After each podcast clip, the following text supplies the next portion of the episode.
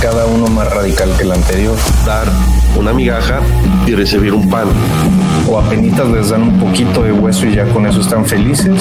Capitalismo, ahorro y trabajo duro. Y ese es el detalle. La libertad ha llevado al ser humano hasta donde está hoy en día. La única brecha que existe es entre los políticos y los que andamos a pie. Libertarios tóxicos. ¿Cómo están? ¿Cómo están libertarios tóxicos? El día de hoy les tenemos un episodio pues con los temas que nos pidieron o que resultaron de la votación. El primer tema sería eh, la igualdad. Para los chairos la igualdad pues lo es todo. Lamentablemente hay, algunos liberales que, también cayeron en la trampa de la igualdad. Decía Thomas Owell que nadie es igual a nadie, incluso el mismo hombre no es igual a sí mismo en diferentes días.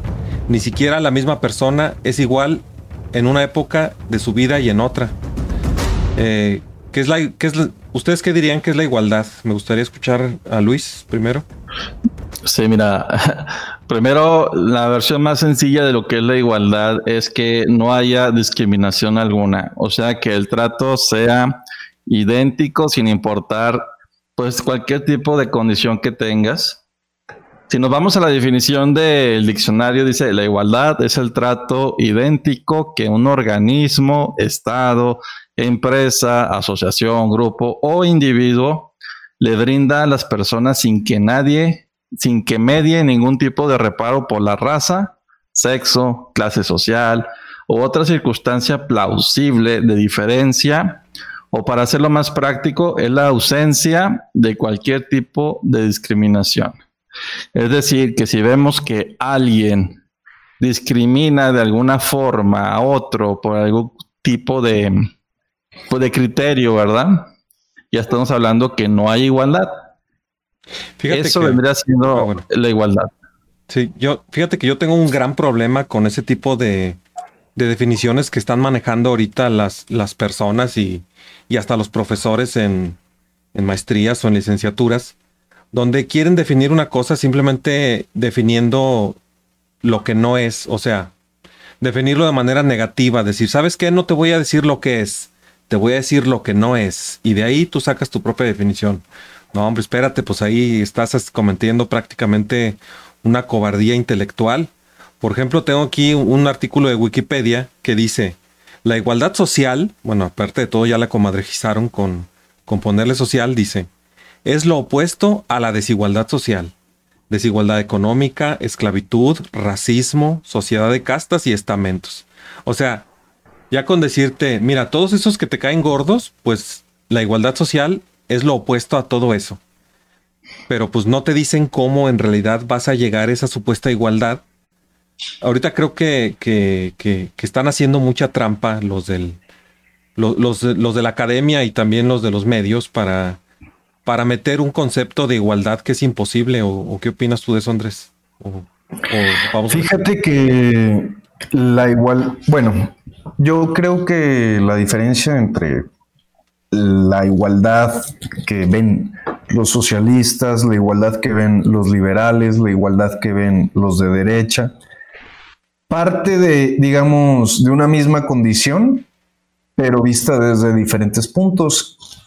Por ejemplo, yo veo a los liberales igualdad ante la ley, los socialistas igualdad ante la ley de oportunidades, de condiciones, inclusive hasta de, pues, igualdad ante todo, o sea, en, cual, en todo tipo de condiciones. Este, los, los fascistas es igualdad dentro del Estado. O sea, de- dentro del Estado corporativista, todos, toda la gente son iguales, excepto, pues, obviamente, los mandos. Simplemente, sí, o sea, solo son, digamos, distintas maneras de ver la igualdad. Y yo creo que de ahí nace la diferencia entre cada ideología y lo que percibe de igualdad. Sí, oigan, este, cuando se me traben así las cámaras, avísenme, porque ahorita me vendé toda mi intervención y, y con la carota, con la cara de Luis ahí puesta. Perdóname, Luis, siempre me pasa eso y además, además siempre se queda en la cara de Luis, nunca se queda en la cara de nadie más, en la de Luis. No sé por qué. No sé. Se me hace que más bien le pones mucha atención a Luis, ¿eh? O, o no sé, o, o siempre siento que debo de hablar después que Luis y cuando hablo yo se me olvida cambiar la cámara, perdón. Este, Nada, no te preocupes, Mike. pues sí, bueno, yo diría que, que, que la, la igualdad que, que dicen los socialistas, que es la que, que es la que mm, todo mundo ahorita entiende como igualdad, pues es la, es la que está más extendida, el, el concepto de los socialistas. Ellos, pues a fuerza dicen que igualdad social. Ya ven que Enrique Gersi, bueno, me dicen que, creo que es de Huerta de Soto, lo, lo de la comadrejización, pero pues yo lo leí con Enrique Gersi. Eh, eh, es que a cualquier término, como por ejemplo justicia, le pones justicia social y en este caso la igualdad le pones igualdad social y eso es comadrejizar el término, o sea, hacer que completamente pierda su significado y que incluso signifique lo contrario de lo que debería de significar. No me digan que se me trabó la cámara otra vez. ¿No, verdad? No, Mike, Ah, de bueno. hecho quería hacer un comentario, sí, o sea, realmente agregar eso de sociales nada más para que suene más bonito, porque muchas veces tergiversan lo que es socialismo con ser solidario. Entonces se aprovechan de, ¿cómo decir?, de, de la similitud entre las palabras para hacer referencia a un término distinto o para dar una idea distinta a lo que realmente se refieren. Así es. Es que, por ejemplo, dice, dice ahí, regresando todavía a lo que dice la Wikipedia, que pues es ahorita vocero del mainstream Wiki- Wikipedia, dice que la igualdad social se, se logra cuando todos tengan igualmente garantizados, sin exclusión, eh, la realización de todos los derechos humanos, fundamentalmente los derechos civiles y políticos, que podrían decirse que son los derechos de primera generación, los derechos económicos, sociales y culturales, que a los que les han llamado de, de segunda generación, pero el día en que pasemos a la tercera generación y cuarta generación de derechos, o sea, van a querer que la igualdad también signifique cumplir todos esos derechos. No sé si han escuchado eso de las generaciones de derechos. Déjalo busco en Wikipedia. La verdad es que yo no lo he escuchado, Mike, este, pero a mí realmente, pues, ¿cómo decir? Desconozco mucho ese tema. Creo que aquí el que puede explicar mejor es tú que estás más empapado en ese ámbito del derecho. Bueno, pues no sé, por ejemplo, la primera generación de derechos, o sea, todos tenemos o deberíamos o ya estamos tan así que todos estamos de acuerdo con la primera generación. Implica la libertad de expresión, el derecho a un juicio justo, la libertad de circulación, la libertad de religión, la libertad de votar, eh, los derechos este, eh, de, la, de la Declaración de los Derechos Humanos de la Revolución Francesa, eh, la Declaración de los Derechos Humanos, luego ya le empezaron a meter más que la del 1948 de la ONU. Y la segunda generación ya empiezan a meterse con cosas que ya no nos parecen bien. O sea, dicen así como que no, pues aquellos ya están plenamente garantizados. Entonces vamos a crear una nueva generación porque como somos progresistas, tenemos que hacer que siga progresando la humanidad, siendo que esto ya no fue un progreso. Eh, la segunda generación se refiere al derecho al trabajo y a la libre elección de empleo, pero conocido, o sea, aquí todo lo reconoce como si fueran puros derechos positivos. O sea, también el derecho a la salud se convierte en un derecho positivo en vez de ser un derecho negativo. Eh, la libertad sindical, el derecho de huelga, el derecho a la seguridad social, la protección de la familia y los menores, el derecho a un nivel de vida adecuado, derecho a la salud, a la educación, a participar en la vida cultural. Si se fijan ya, aquí ya surgen un montón de cosas en donde el gobierno mete su cuchara y pues los libertarios ya estamos como que muy en contra, ¿no crees Luis? ¿O qué opinas de eso? Así es, mira, ese es el problema, que todo lo que ellos piden ya se convirtió en la búsqueda de la igualdad material. O sea, ven a alguien que tiene todo eso, que trabajó y se lo ganó y ahora quieren que el Estado se los provea como un derecho, o sea, gratis. Pero nada es gratis, ¿verdad? Todo llega a consecuencia de, que alguien sí trabajó. Entonces lo que están buscando es que algunas personas sean tratadas de manera desigual ante la ley para obtener eso que están buscando. La, por, mm, dar un ejemplo, el derecho laboral le otorga derechos al trabajador y obligaciones al patrón. Y eso es en la iniciativa privada. Pero incluso en el, en el sector público, el derecho laboral que ellos tienen le significan obligaciones fiscales a todo el sector privado. Entonces, cada quien, cada vez que pide un derecho o un privilegio, pues se va a convertir en la obligación para alguien más. Aquí el detalle es que la gente piensa que va a recibir más de lo que está pidiendo, o más bien más de lo que está aportando. Por eso los que están apoyando más el socialismo, ¿quiénes son? Pues gente que no trabaja, son jóvenes estudiantes que aún no saben pues nada de, del esfuerzo y de poner empresas. Y ahí andan diciendo cómo debe de operarse una empresa como si realmente tuvieran conocimiento de eso. La verdad, no, o sea, toda esta búsqueda de la igualdad de los socialistas es tanto como un niño escribiendo su carta a Santa Claus no sabe de dónde vienen las cosas, piensa que son mágicas y que Santa Claus o el gobierno pues las puede proveer porque les sobran los recursos, es generador de riqueza o no sé qué idea absurda tengan en la cabeza, pero esa es la igualdad que buscan que tiene lamentablemente consecuencias sobre infinidad de personas. Fíjate que yo creo que la igualdad es imposible de conseguir, de ninguna forma es posible, porque desde el momento que tú te estás esforzando en hacer algo sobre los demás, en ese momento deja de haber igualdad. Sí, pues como dice Thomas Owell, o sea, ni siquiera uno es igual a uno mismo en diferentes épocas de su vida o de día a día. Yo no soy igual ahorita que cuando era Chairo. Van a decir, bueno, pero tienes la misma dignidad. Bueno, sí tengo igualdad ante la ley, que es lo que buscamos los liberales y libertarios, pero no, no, realmente no merecía las mismas recompensas en aquel tiempo que ahorita.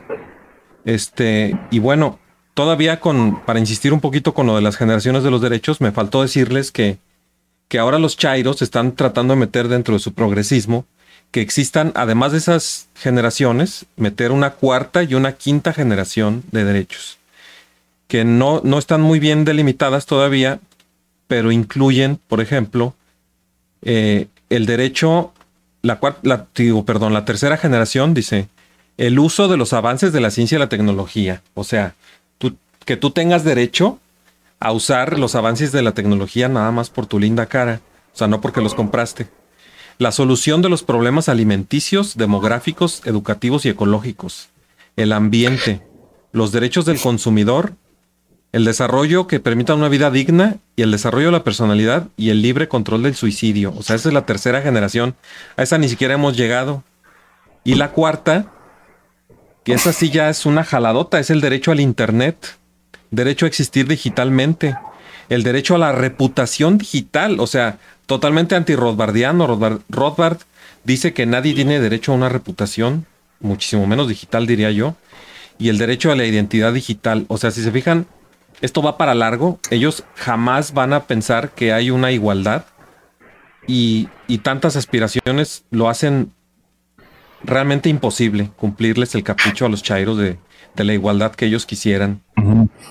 Pero por eso, sí, por eso se dice Chairos, es una jalada mental lo que están pidiendo. Y fíjate, Mike, este, por lo que estás diciendo, la última generación de la reputación en línea, no sé por qué me imagino que va a llegar un punto en el que se van a quejar porque le den dislikes a videos de YouTube. O sea, de vamos a llegar a ese punto y van a querer prohibir hasta los dislikes. Y de la tercera generación que hablaba sobre las tecnologías, este, pues de hecho acaba de pasar algo que va por ahí entre México y Argentina.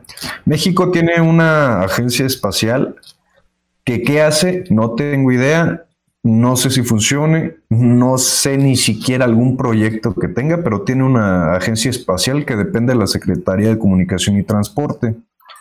Y acaban de llegar a un acuerdo con Argentina para formar una agencia espacial latinoamericana. Este, y vi mucha publicidad acerca de esto porque era, según ellos, un enfoque de igualdad en cuanto a las tecnologías y la capacidad de, de los gobiernos o bueno, de las personas de Latinoamérica en desarrollar habilidades, tecnologías o inclusive llegar a ir al espacio.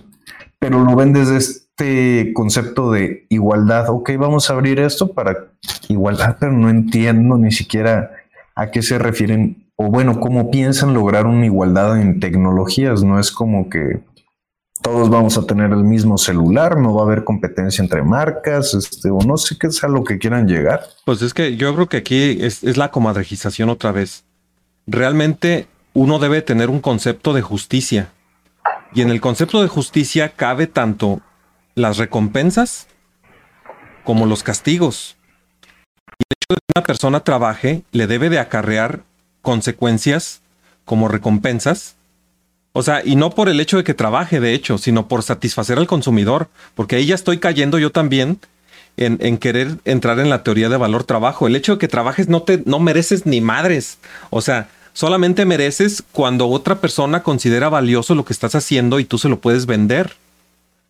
Y entonces en ese momento sí, digamos que no mereces, o sea, se te da una recompensa a través del dinero.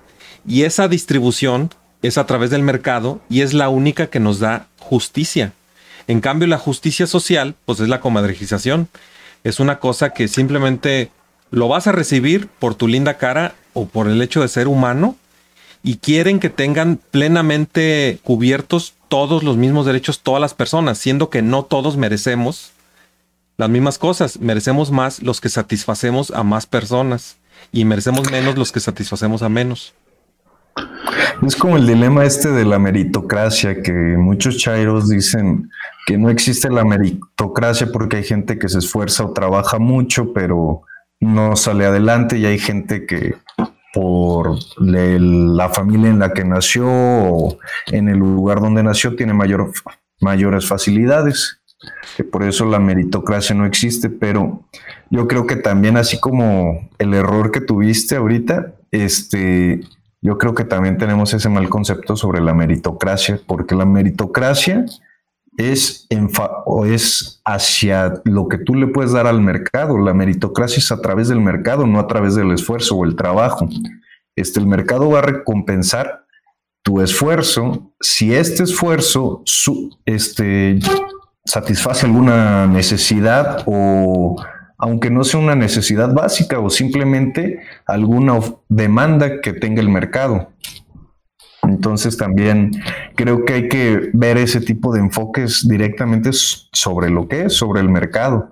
Además también hay que tener mucho cuidado con el concepto de meritocracia porque, como dice Max Kaiser, o sea, no es por tu mérito a veces. ¿Qué tal que una persona de verdad es, digamos, un, un discapacitado o, una persona que tiene distintas capacidades mentales, pero tiene una gran herencia. Esa persona, pues no obviamente, pero es muy probable que no le va a aportar la sociedad nada. Al único que se va a limitar es a gastar el dinero lo más racionalmente posible él o su tutor y después a su vez heredárselo si es que tiene progenie. Entonces, él no aportó absolutamente nada a la sociedad y, ya por eso no va a tener derecho a lo que sus papás le dejaron. O sea, y ahí la meritocracia mm, ya más bien hay que verla de manera intergeneracional y no se llamaría meritocracia, sino simplemente pues derecho de propiedad, ¿verdad? No sé qué opinas. Mira, Fíjate, me gustó tu ejemplo porque me recordó mucho a Stephen Hawking, porque es de familia de dinero, pero él sí hizo pues aportaciones científicas pero no sé por qué dijiste, bueno, cuando dijiste de un discapacitado que no puede aportar nada, pero recibe una gran herencia, pues sí se puede dar el caso contrario. El ejemplo es este señor. pero bueno, perdón por interrumpirte, Luis.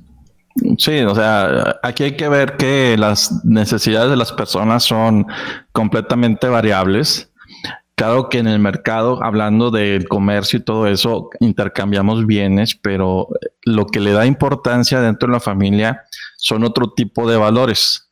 Posiblemente los padres vean eh, como más necesario darle el dinero o dejárselo al que tiene más problemas físicos o tiene eh, algún tipo de situación especial, o inclusive pueden decidir no dárselo, porque en la mente de cada quien decide, pues, qué es lo que es mejor para ellos, ¿verdad? O sea, cada quien decide a quién le da su dinero por la razón que sea. Entonces ahí, digamos, sí se cumple también el, el esto de que, pues, todo es subjetivo cuando hablamos de valores. No como decía Marx, que, que todo valía de acuerdo al tiempo que se le había invertido al trabajo, pero no. En la realidad vemos que así no es. Cada quien le asigna un valor a lo que cree importante. Pues sí, bueno. Y entonces ya contestamos cuál es la igualdad que quieren los socialistas. O sea, que es que todos tengan los derechos inventados, esos llamados derechos positivos que ni quien se los pueda cumplir, pero que todos los tengan, lo cual es imposible y, ni siquiera es una utopía, es una distopía. Porque eh, en, en tratar de cumplir esa distopía han muerto millones de personas. La igualdad que aceptan los liberales, yo diría, o bueno, eh, ya que hablamos previamente, pues sabemos que sería simplemente la igualdad ante la ley, ¿no? Pero ¿cuál sería la igualdad a la que aspiramos los libertarios? Eh. Yo digo que la igualdad de derechos, o sea, basándome entre en psicos, vida, libertad y propiedad privada. Yo también diría eso, o sea, la, sería la, la, igualdad, sobre todo en el derecho de propiedad, o sea, que verdaderamente, cabalmente se cumpla el derecho de propiedad. Y pues para los naturalistas es la igualdad en los derechos naturales, no en, no en derechos inventados, sacados de la manga. Y esa, esa es uno de los grandes valores que tiene el derecho natural, que, es ese, y no puedes andarte inventando nuevas generaciones de derecho natural. Pero bueno, no, no, sé tú qué opinas, cuál sería la diferencia entre el derecho, entre la igualdad de los liberales, de los libertarios y de los socialistas así rápido, Luis. Pues sería principalmente en que toda persona eh, debe ser tratada igual, de acuerdo, sin importar ni nada, nada, nada. O sea, el detalle de los socialistas es que una persona debe ser tratada de manera desigual considerando su situación. O sea, si tiene pobreza, debe recibir un trato distinto al que tiene riqueza. El que tiene riqueza no tiene derecho a su propiedad porque alguien necesita de esa propiedad. Y entonces ese es el problema. En una sociedad libertaria, tanto pobres como ricos tendrían el mismo derecho y no habría motivo para quitarle su propiedad al rico, para dársela al pobre.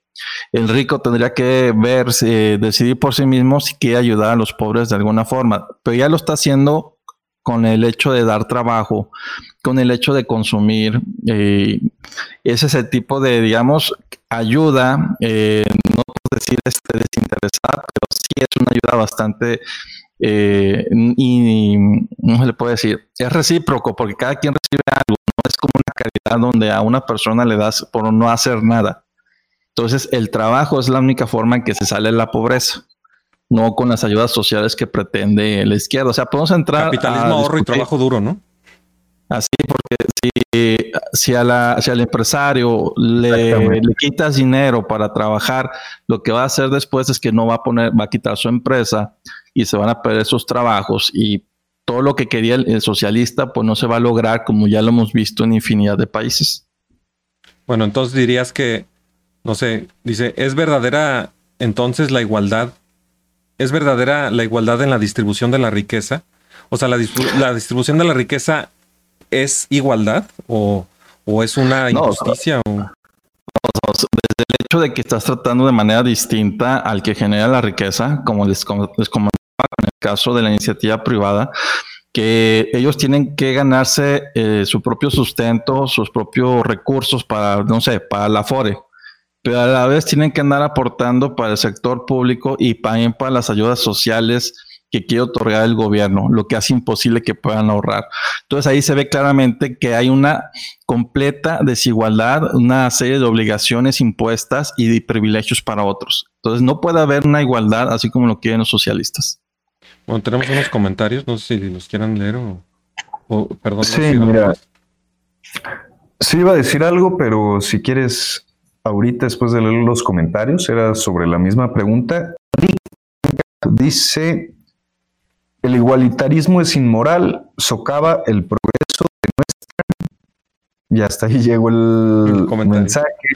Bueno, sí, el comentario y luego dice, lo que el- al igualitarista le en primer lugar no es que todos tengan mejor salud o educación, sino que todos tengan la misma.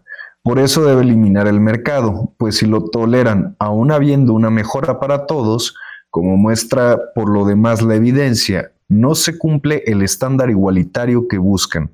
Se trata así de pura ideología de la visión del mundo que según ellos es justa y que debe imponerse al resto.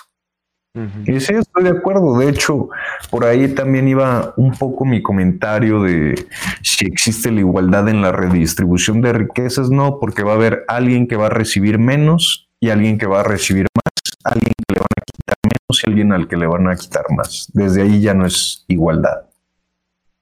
Bueno, este, ya dado que para los liberales, pues es importante la igualdad ante la ley, podríamos preguntarnos si alguna vez en la historia ah, vimos igualdad ante la ley. O cuán- y también cuándo se busca la igualdad ante la ley por primera vez en la historia.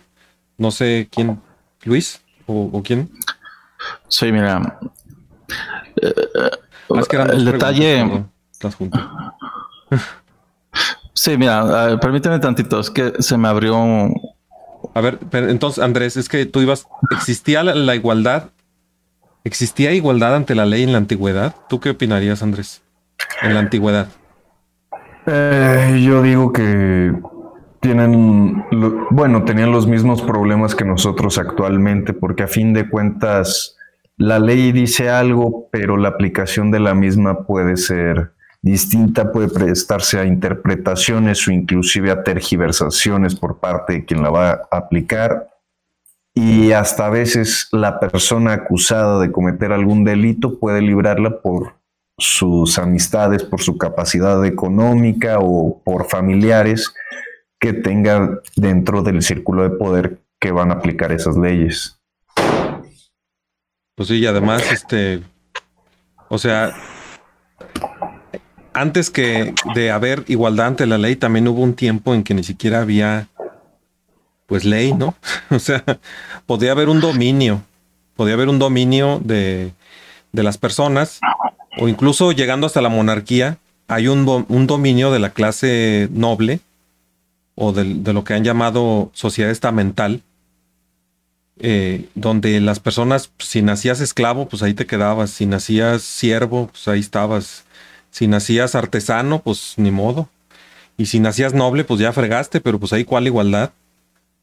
Y, y pues por eso es por lo que hubo una reacción, ¿no? Una revolución socialista y por otros, en otros países, una revolución liberal, para buscar, pues quitarse, quitarse ese yugo que fue pésimo pero pues fueron diferentes las, las soluciones a las que se llegó. En unos lugares pusieron el comunismo, en otros lugares pusieron el liberalismo y en otros lugares pues pusieron el liberalismo de Estados Unidos, pues en Estados Unidos.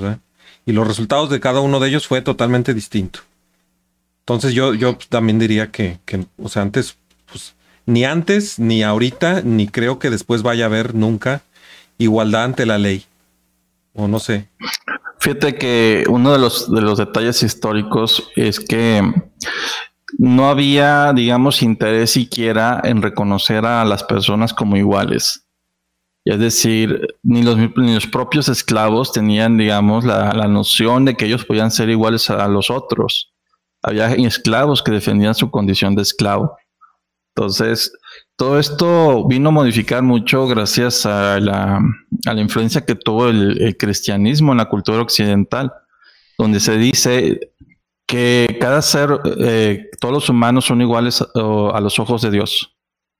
Y de ese, de esa, digamos, de esa pronunciación nació un idealismo que claro que no se fue cumpliendo, este, aunque ya existiera una iglesia y todo eso, era algo que existía en la mente de las, de las personas influyó a personas de, de ilustración como John Locke.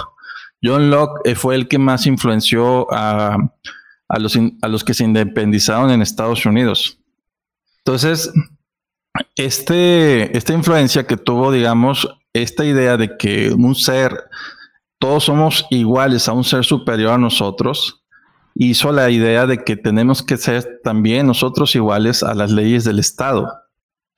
Y es por eso que en Estados Unidos se creó esta constitución en la que define, que dice su, su declaración de derechos, dice, sostenemos como evidentes estas verdades que los hombres son creados iguales, que son dotados por su creador de ciertos derechos inalienables, en que está, que entre estos están la vida, la libertad y la búsqueda de la felicidad. Prácticamente es los principios del libertarismo. Entonces, esa idea de que todos somos iguales también llevó a, a, decir que el Estado debe ser siervo de las personas y por ello a las personas de Estados Unidos se les permite tener armas para defenderse del Estado. O sea que, digamos que en ese momento eh, ni siquiera existía la propiedad privada, toda la concesión del, del, monarca de aquel entonces. Y de ese momento eh, nace la propiedad privada, porque ya es dueño de ti mismo y de lo que tienes. O sea, la propiedad privada es un invento nuevo de hace como 244 años, que fue la, independencia de Estados Unidos.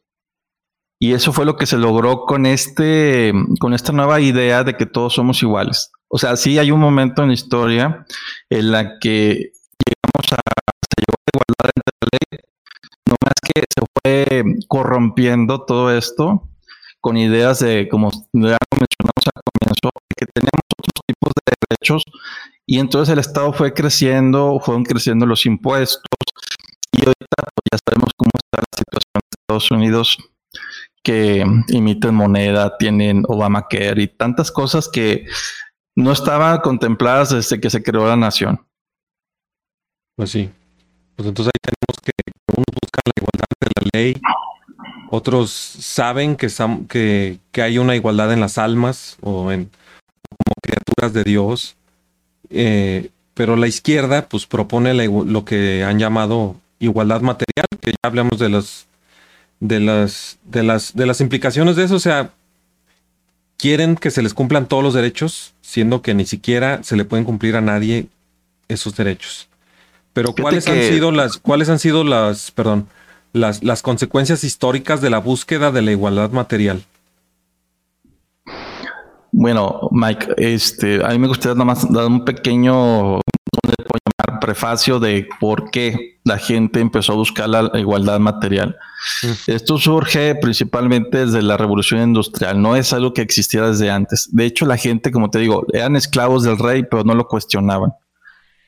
No más que ahora que se veía que había personas que no habían nacido con los, como digamos, de la cuna de la nobleza y se estaban haciendo ricos, que en este caso los burgueses, había grupos que estaban, digamos, inconformes por eso. Y eh, nomás hay que mencionar algunos detalles. Por ejemplo, Marx se casó con una noble y el, el trabajo de su padre tenía que ver como pastor, o sea, tenía cierta relación con una jerarquía de la iglesia, por lo que este hombre jamás supo realmente lo que era trabajar o dirigir una empresa. Todo lo veía así como que un derecho que sus padres vivían gracias a sus derechos y él quería tener también los mismos derechos que tenía su padre.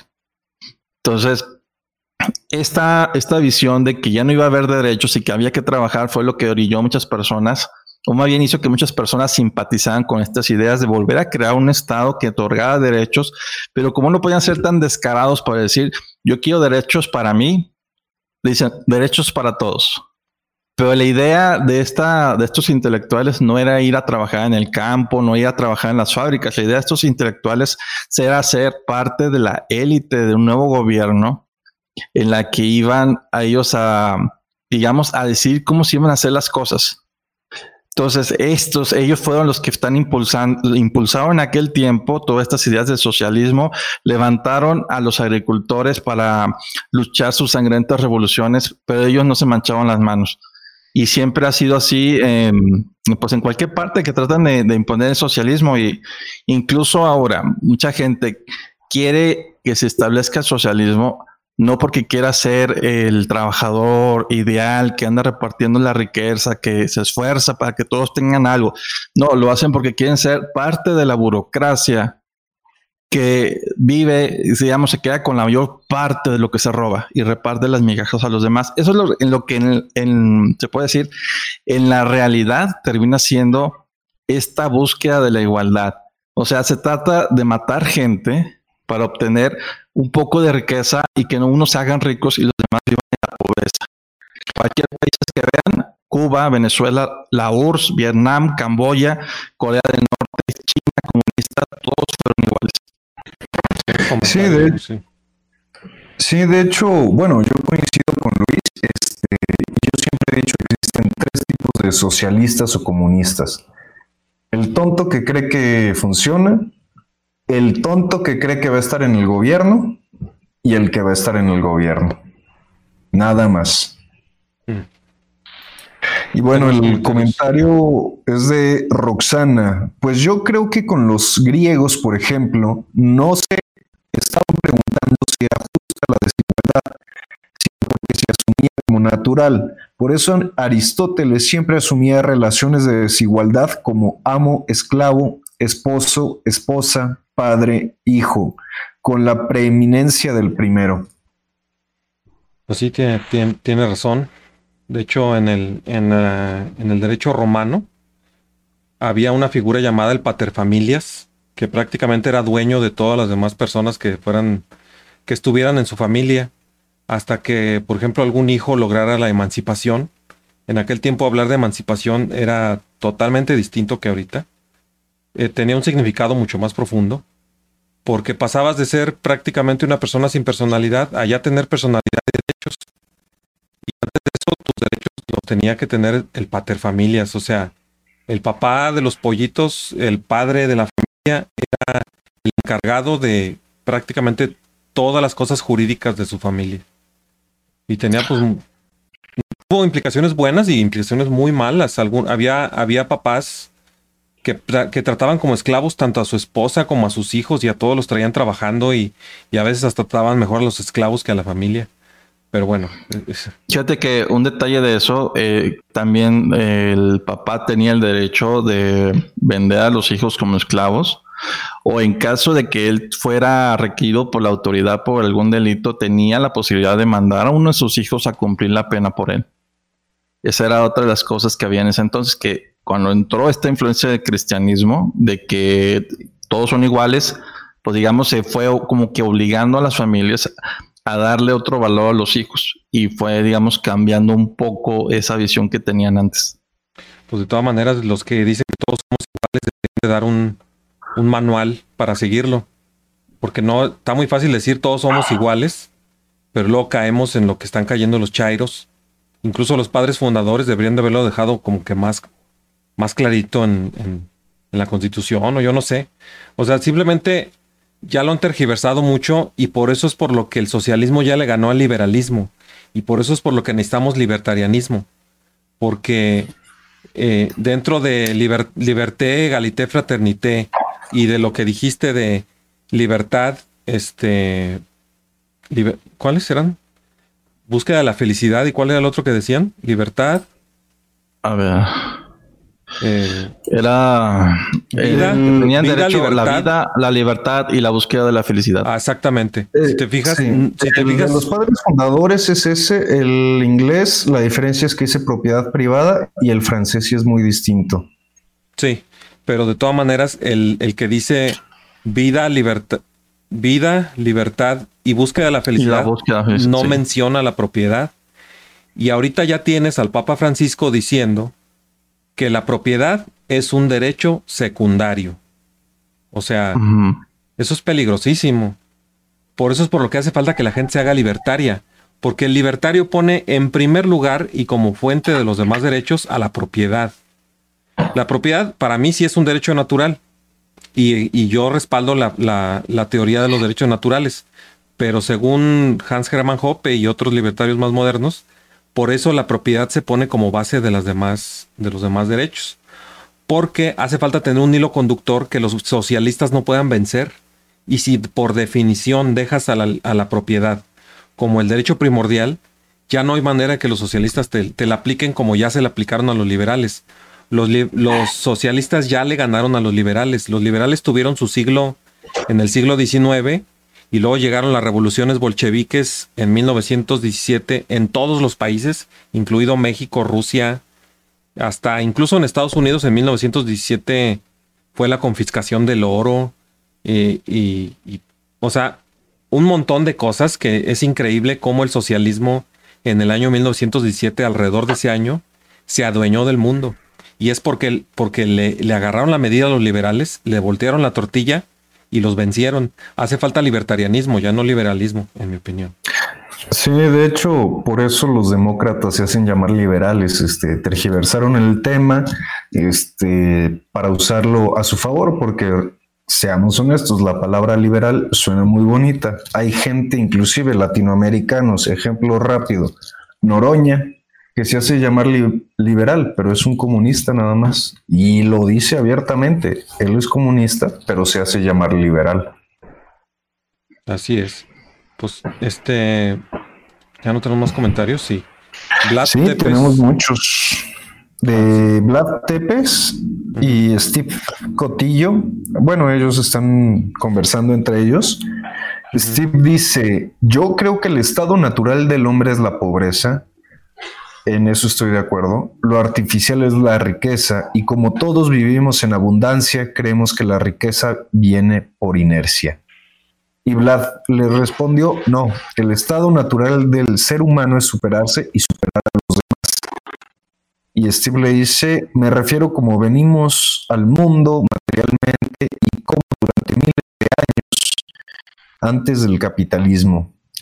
Este, pues sí, yo estoy de acuerdo la condición natural del hombre es de pobreza. Venimos a este mundo solo con una propiedad, que es nuestro cuerpo, y nada más.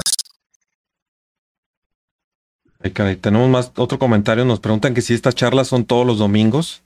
Sí, Sí, le son- respondí el mensaje. Ah, Sí, todo. Perdón, Mike. sí.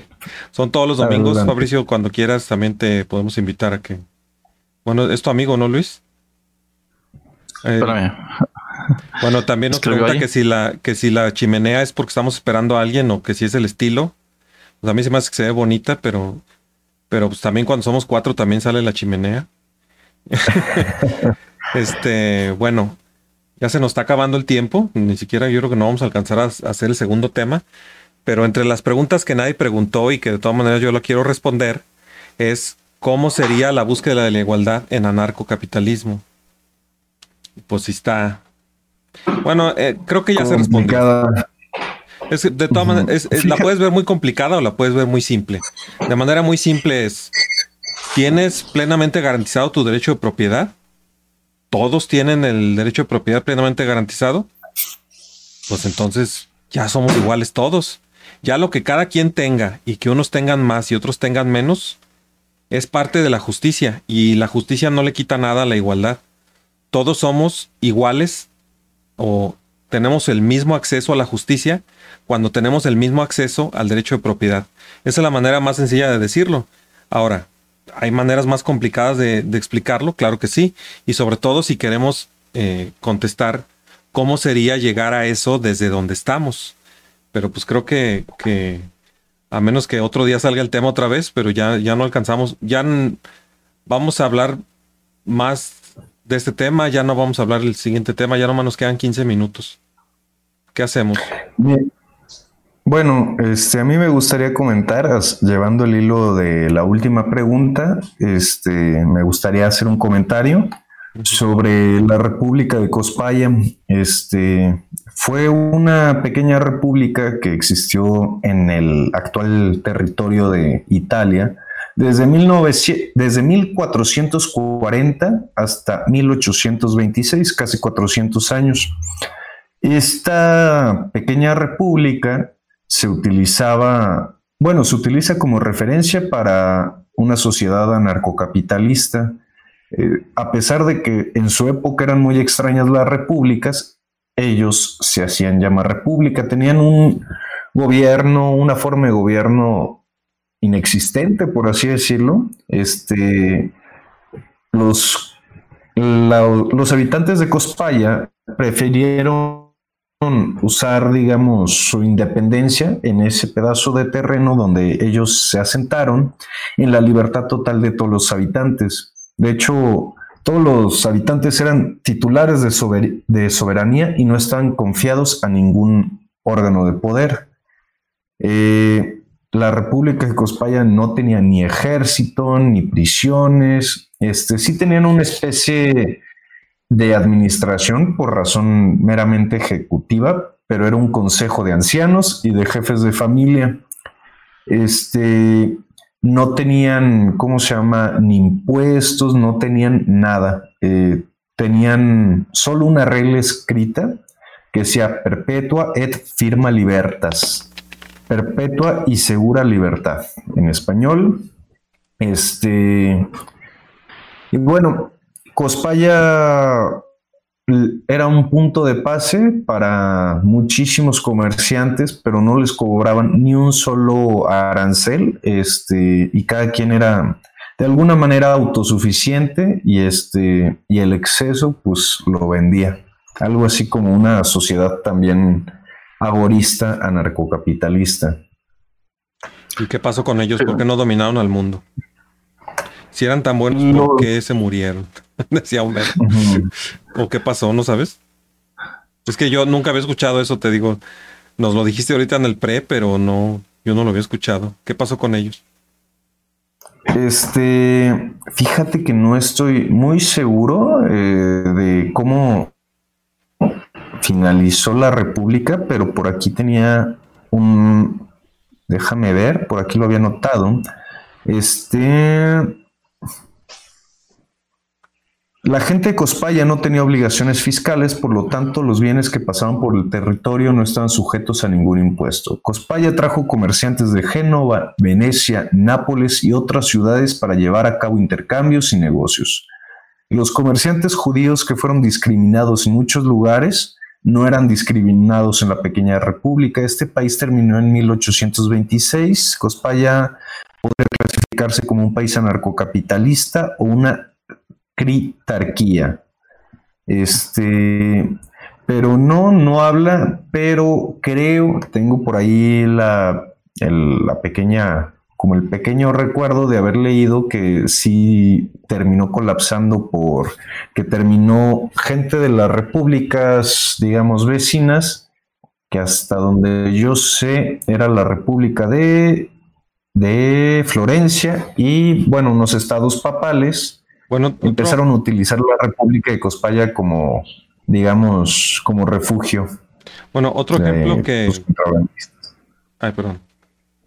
Perdón, ya acabaste. ya terminé. Ah, otro ejemplo que. Por mi no, perdón. Este, otro ejemplo que Miguel Ancho Bastos dice cuando le preguntan que dónde ha habido anarquía es entre los países. O sea, solamente porque ahorita ya existe la Organización Nacional de los de las... ¿Cómo? No, perdón. La Organización de las Naciones Unidas, la ONU, que en realidad ni hace nada ni sirve para nada. Pero todo el tiempo habían estado en una especie de anarquía entre naciones. De hecho, de los mejores teóricos del derecho internacional son parte de la escuela de Salamanca. Eh, en el derecho internacional las relaciones son prácticamente sin árbitro, puede haber terceros que sean árbitros temporales y prácticamente pues es entre iguales. Entonces, si estamos suponiendo que ahí hay anarquía, ¿por qué no exigimos igualdad? Realmente ahí vemos que la única igualdad es la igualdad en la justicia y la igualdad del goce del derecho de propiedad, porque no sería justo que porque en allá en casa de Rusia, China, que hay tanta en, digamos en China, que hay tanta pobreza todavía, eh, digan, ¿sabes qué? Nosotros necesitamos y México tiene muchos recursos naturales. Entonces, como el, como el derecho de propiedad no tiene nada que ver con la justicia social ni con la igualdad social, pues nos vamos a llevar todos los recursos naturales de México para satisfacer a los pobres de China. Entonces ahí es donde vemos que en anarquía como en las relaciones internacionales, el derecho de propiedad tiene que ser básico y se tiene que cumplir a fuerza, porque si no sería pura injusticia. Y bueno, creo que ya... Fíjate, Ah. Nada más quiero comentar eso que de lo que dices de quitarle recursos a otro país. En el comienzo del socialismo existía esta noción de que un país tenía que proporcionarle todo lo necesario a su población del medio que fuera necesario y eso incluía ir y robar a otros países. De hecho, este influenció lo que fue al nazismo, le llamaban Lebensraum al hecho de ir a obtener recursos de donde fuera necesario, pero era como, como ellos concebían su, su igualdad, o sea, no importaba de a quién lo sacaras, pero tenías que tener cierto tipo de cosas para no ser, ser igual a quién, ¿verdad? Pero tenía, eso es lo que ellos entendían como una igualdad. Pues sí, imagínate, o sea, imagínate la, la gravedad que hubiera tenido el holodomor si de verdad el socialismo fuera internacionalista y hubieran logrado que fuera totalmente internacionalista el socialismo. O sea, ¿qué fue lo que Sí. sucedió en el holodomor? Lenin y Stalin le estuvieron robando a los pueblecillos que lamentablemente eran parte de la Unión Soviética, les quitaron y luego ya no les tocó en la repartición, los dejaron morir de hambre. De hecho, fue casi prácticamente adrede matarlos de hambre, pero pues si lo hicieras de manera internacional, morirían naciones enteras. Es posible que, que el dictador mundial decidiera, ¿sabes qué? A tal país le toca morir para que a todos los demás se les satisfagan sus derechos. Eso de la justicia social es un asesino. No sé si... Ah, mira, no, quería comentar esto y ese- así me estaba pasando. Yo considero que el, el anarcocapitalismo no va a ser una realidad eh, constitucional, no va a haber un país en sí que, que digamos, permita libertad de comercio, es más bien una, una cuestión circunstancial. Es decir, tú cuando vas a ir a comprar a un tianguis, no está el gobierno ahí para obligar a él a ajustar sus precios, no está ahí para tampoco decirle tienes que darle garantía, o sea, cualquier tipo de trato que tú hagas, digamos, desde la informalidad y los dos no tengan, digamos, el favor del Estado, es una relación en igualdad. O sea, la- yo considero que la igualdad se consigue cuando no hay un gobierno en sí. O sea, nadie tiene quien lo proteja, no tiene tampoco quien le dé privilegios. Por lo tanto, tienes que ser este, cuidadoso con las personas que te relacionas, pero es algo muy común. ¿Cuántas personas no van y compran así, di- digamos, en Facebook, usando la, esta que te dan de, ¿cómo se llama? Market o en los grupos de venta? Dígame, ¿en qué parte interviene el Estado ahí, verdad? Tú estás haciendo una negociación y no hay quien te dé una garantía, pero tú confías en la palabra porque saben las personas que solamente cumpliendo los tratos es como obtienen reputación y obtienen más ventas. Y más o menos así es como funciona en general los, los negocios. No porque el gobierno lo exija, una persona se hace rica. Se hace rica porque la gente confía en él.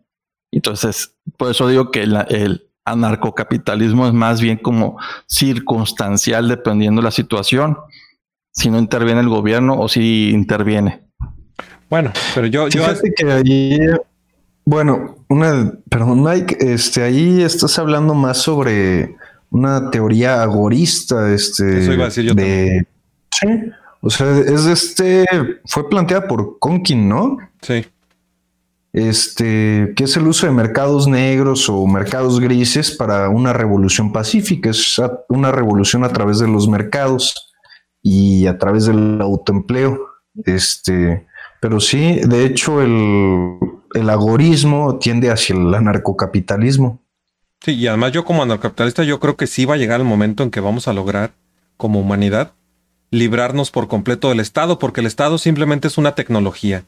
Y todas las tecnologías tienen un momento de vida y un momento de quedar obsoletas y un momento de desaparecer. Ahorita solamente la gente se imagina cómo resolver las cosas a través del gobierno, pero cuando tengamos una nueva tecnología que supere al Estado, vamos a, prescindir completamente del Estado y yo creo que va a ser a través del anarcocapitalismo. Pero pues eso ya son cosas muy futuristas y pues ya se nos acabó el tiempo. Ya el otro tema ya ni hablar. Este, si Un gustan, estado a través de blockchain. pues no sé. Se me, se me haría demasiado centralizado, aunque dicen que es descentralizado el blockchain, pero yo no le creo mucho. Pero no sé. Este, si gustan dar último comentario comercial ya para retirarnos. ¿Quién empieza? Bueno, agradezco la presencia de todas las personas que han visto el post y también eh, los invito a seguir mi, po- eh, mi página personal de Luis Gutiérrez. Muy bien, muchas gracias Luis. Yo aquí los invito a Libertarios Tóxicos. Tenemos nuestra transmisión todos los domingos. Eh, pueden entrar al grupo. Ahí ponemos los temas que nos interesa hablar. Ustedes también pueden sugerir temas y se somete a votación por si alguno de ustedes está interesado en aquí ayudarnos al desarrollo y crecimiento de este programa. Y también los invito al, al Noticias con Mike de Libertarian. Mike. Pero ya se llama Noticias Liber TV porque, bueno, bueno. Ah, sí. Muchas Noticias gracias. Liberty, una disculpa. Sí, muchas gracias. Aunque la última, la última vez la regué, ¿verdad? le volví a decir noticias con Mike, yo también, Luis. Y está como que pusiste Sí. cara así de ya se llama Noticias Liber TV. Pero bueno, bueno, yo igualmente, pues yo los, yo los invito a libertv.live. Eh, estoy tratando de que sea la nueva red social libertaria. No más que no es una red social como Facebook, sino más bien como YouTube. El que quiera tener una cuenta en libertv.live, mándeme inbox o mande inbox ahí a la página de Libertarios Tóxicos, a la página de LiberTV o a la página de Mike de Libertarian. Y pues muchísimas gracias a los que nos estuvieron acompañando. Yo soy Mike de Libertarian. Me estuvieron acompañando Andrés Casaza y Luis Gutiérrez. Y pues vámonos. Cada uno más radical que el anterior. Dar una migaja y recibir un pan. O apenas les dan un poquito de hueso y ya con eso están felices. Capitalismo, ahorro y trabajo duro. Y ese es el detalle. La libertad ha llevado al ser humano hasta donde está hoy en día. La única brecha que existe es entre los políticos y los que andamos a pie. Libertarios Tóxicos.